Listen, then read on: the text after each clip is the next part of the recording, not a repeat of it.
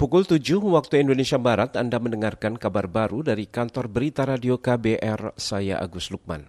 Pertumbuhan kredit perbankan pada tahun ini diperkirakan bisa meningkat antara 7 hingga 9 persen. Perkiraan itu disampaikan Kepala Eksekutif Pengawas Perbankan di Otoritas Jasa Keuangan OJK, Heru Kristiana.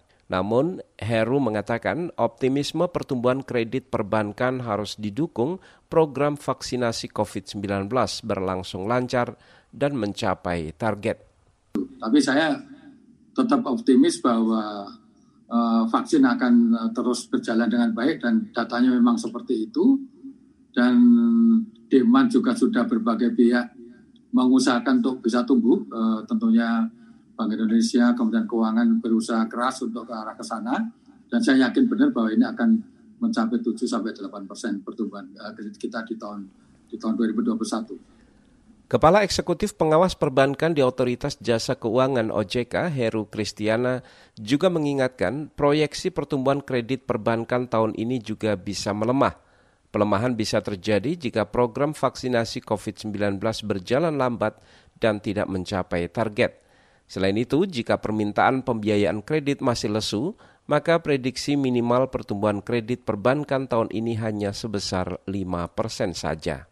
Beralih ke informasi lain, iklan promosi jasa perkawinan yang menyasar anak-anak perempuan usia dini dinilai sangat membahayakan masa depan anak.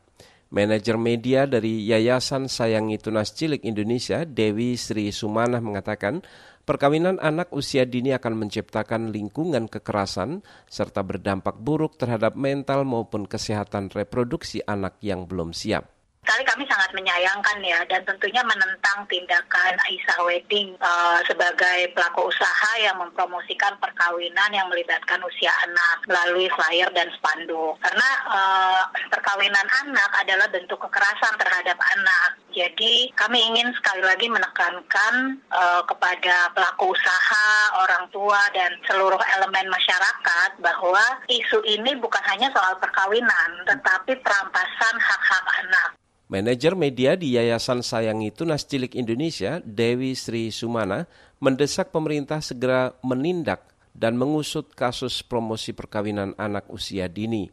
Promosi itu sebelumnya muncul di media sosial, internet, dan spanduk yang mengatasnamakan sebagai penyelenggara pernikahan Aisyah Wedding.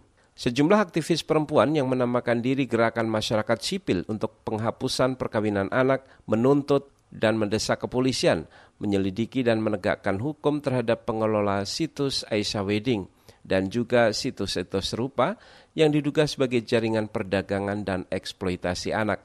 Kita ke informasi lain, sebuah penelitian dari Pusat Pengendalian dan Pencegahan Penyakit CDC Amerika Serikat menyebut penggunaan masker lebih dari satu bisa mengurangi secara signifikan potensi infeksi virus corona COVID-19. Tim peneliti CDC menyebut pemakaian masker medis tiga lapis mampu memblokir 42 persen partikel dari simulasi batuk. Sedangkan untuk pemakaian masker kain, efektivitas pemblokiran partikel batuk lebih baik sedikit, yaitu 44 persen.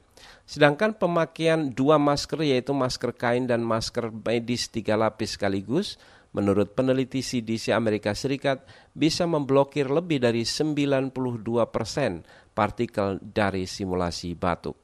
Demikian kabar baru dari KBR, saya Agus Lukman.